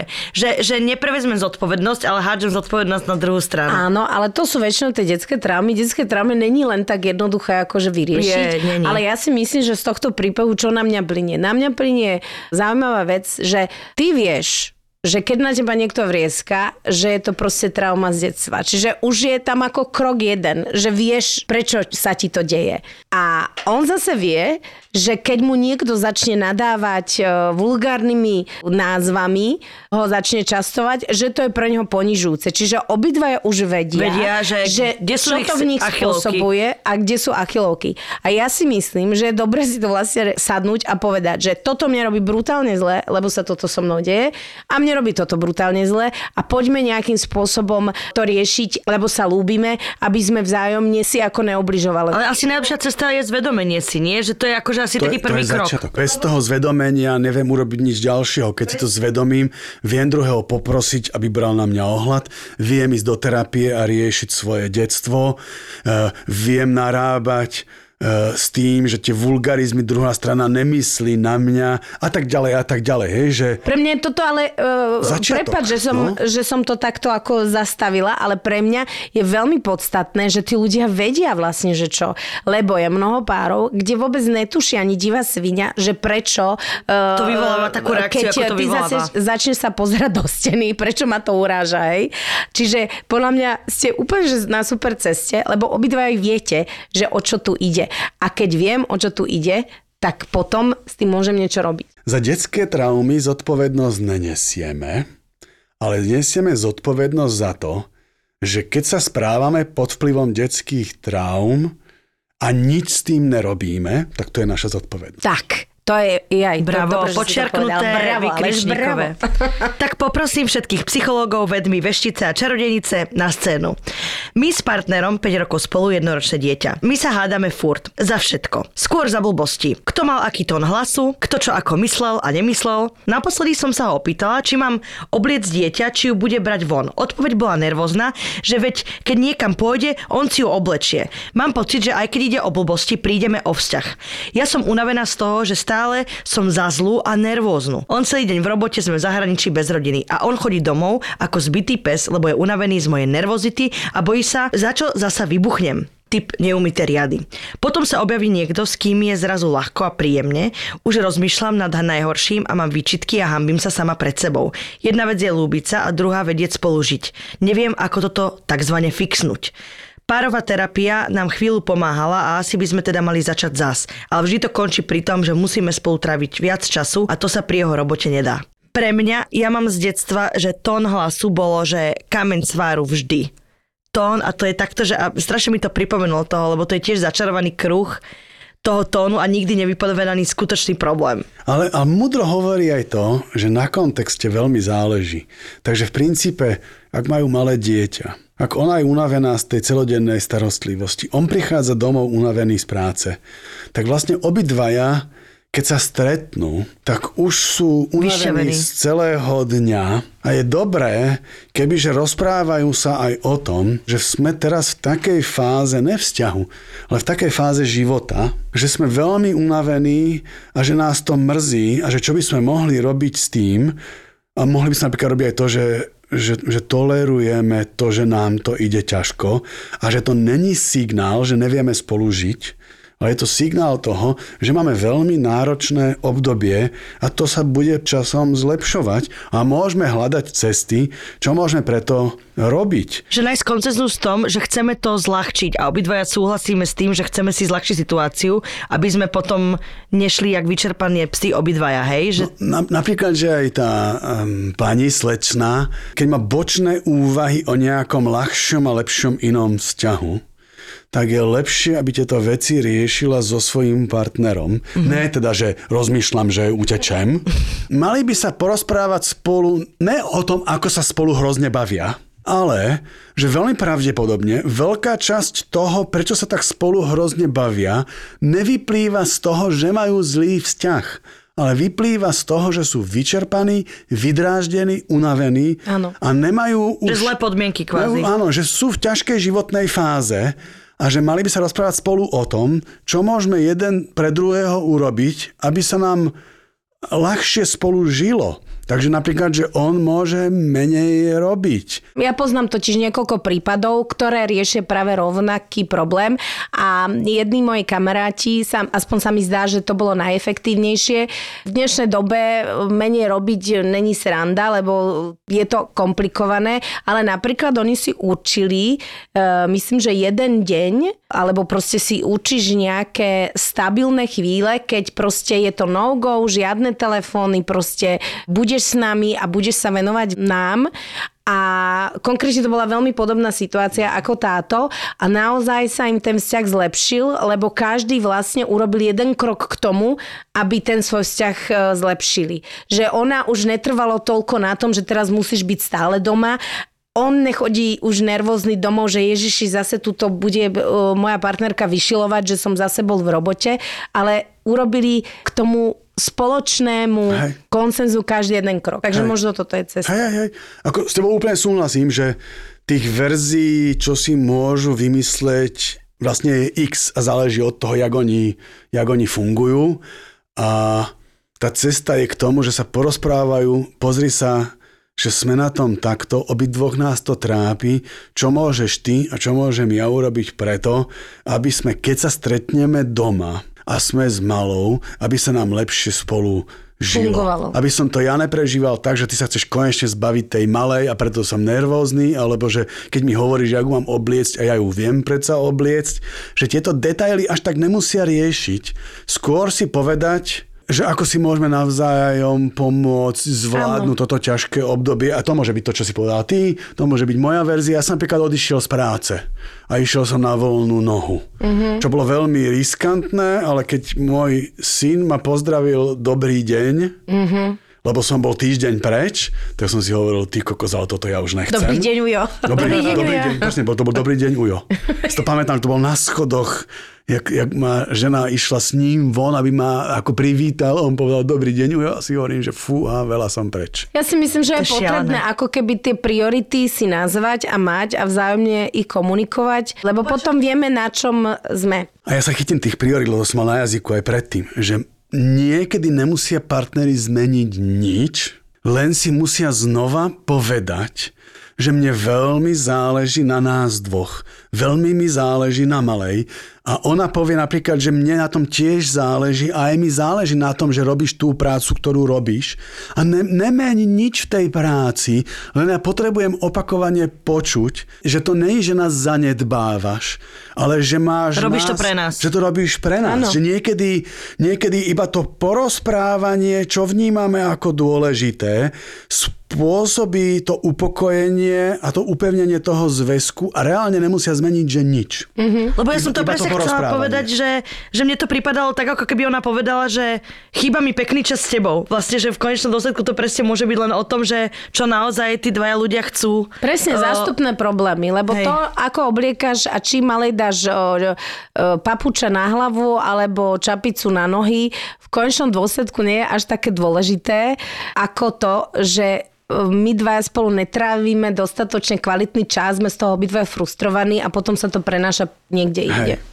No tak krásne si to povedala, posledný príbeh. Krásne si to povedala, si povedala sama na seba, ne? My sa takto aj pochválime. Áno, my sa takto aj pochválime, tak strieľame to, strieľame to, hore dole. My nepotrebujeme vonkajšiu validáciu. Ahoj, naposledy jsem se pohádala s mámou, když mi po desáté vymlouvala nový zubní implantát, že je to prý velký zásah do těla. No až zjistí, že jsem si nechala udělat silikonový prsa, rozloučím se s dědictvím jednou provždy. Tak sú aj takéto príjemné konflikty. uh, akože není úplne príjemný podľa mňa, pretože je to presne, čo ja by som bola na to vyslovene vysadená alergická, keď a to je ďalšia téma, ktorú môžeme niekedy spolu prebrať aj s Alešom, keď ti rodičia vstupujú do života. Keď si už dospela... To bude tak na štyri tak, hodinky, nie? A, no. a my, mami, a ja to riešim niekde, že sa pripravím na to, že moje deti už vlastne už rastú a oni čoraz chcú menej, aby som ja vstupovala do ich rozhodnutí. A je to veľká téma, lebo mnohé mami, alebo najmä mami, ale teda aj rodičia majú problém s tým, že dieťa vyrástlo, tak trošku rešpektujem jeho životný štýl, to, ako chce riešiť svoje problémy, pokiaľ ma vyslovene nepožiada o pomoc, tak ja do toho nemám čo vstupovať. Čiže zubný implantát jeden alebo umelý chrup celý, je to tvoj problém a ty si to určite vyriešiš dobre. No ten konflikt s mamou má dva, dva akýby rozmery. Jeden je, že jej hovorí, čo je správne a čo není správne. A druhý rozmer je, že ju, sa ju chystá potrestať, ak sa nebude správať podľa toho, čo mu hovorí. Tá, čo jej hovorí. Hej, takže a, ak by mama iba hovorila, že nepáči sa mi, že si robíš zubný implantát, to je veľký zásah do tela a prsné implantáty v žiadnom prípade, to si robia len pornoherečky a typu, to moja dcéra si neurobí, lebo ja sa budem hambiť za teba. Keď to je iba na tejto rovine, tak na to sa dá celkom reagovať, že povedať, že OK, mami, že chápem, že ti nepáči. Áno, ale je to moje telo. Hej, a, a nemusím ani povedať, že ale je to moje telo, lebo tým jej, jej nahrám naspäť, aby ona začala hovoriť, mm-hmm. že... Kto ja, ťa porodil? Kto ťa porodil, presne, ja ťa piplem. Je to telo z mojho tela. No, deväť mesiacov som ťa pod srdcom nosila. No, a, ale a potom tam je tá druhá rovina, kebyže mama povie, že ak si dáš urobiť prsné implantáty, tak ťa vydedím. A to je oveľa zložitejšia téma, lebo tam zareagovať, že OK, nech sa páči, urob, čo myslíš, to je vlastne provokácia.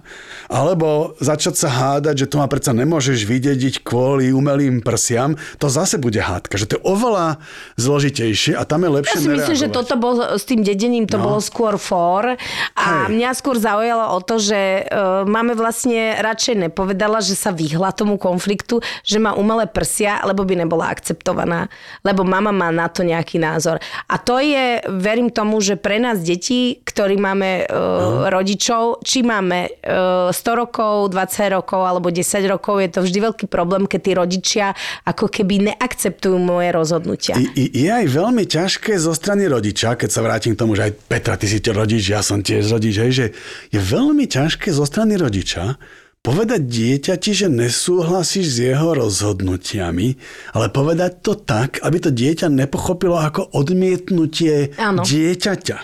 Že niekedy, sa, niekedy je skôr omyl na strane dieťaťa, že to pochopí ako, že odmietame teba, mm-hmm. ne iba to rozhodnutie. Ne, naša dcera si išla urobiť tetovanie, no my sme to toľko akože vyhovárali, že sa nám nepáči, že ich bola potetovaná. Áno. A že keď bude mať šesťdesiat, bude vyzerať dinosaurus na lítku veľmi divne. A, ale nie som si úplne istý, či to, či to nebrala aj to, že ju vlastne nemáme radi, ako keby.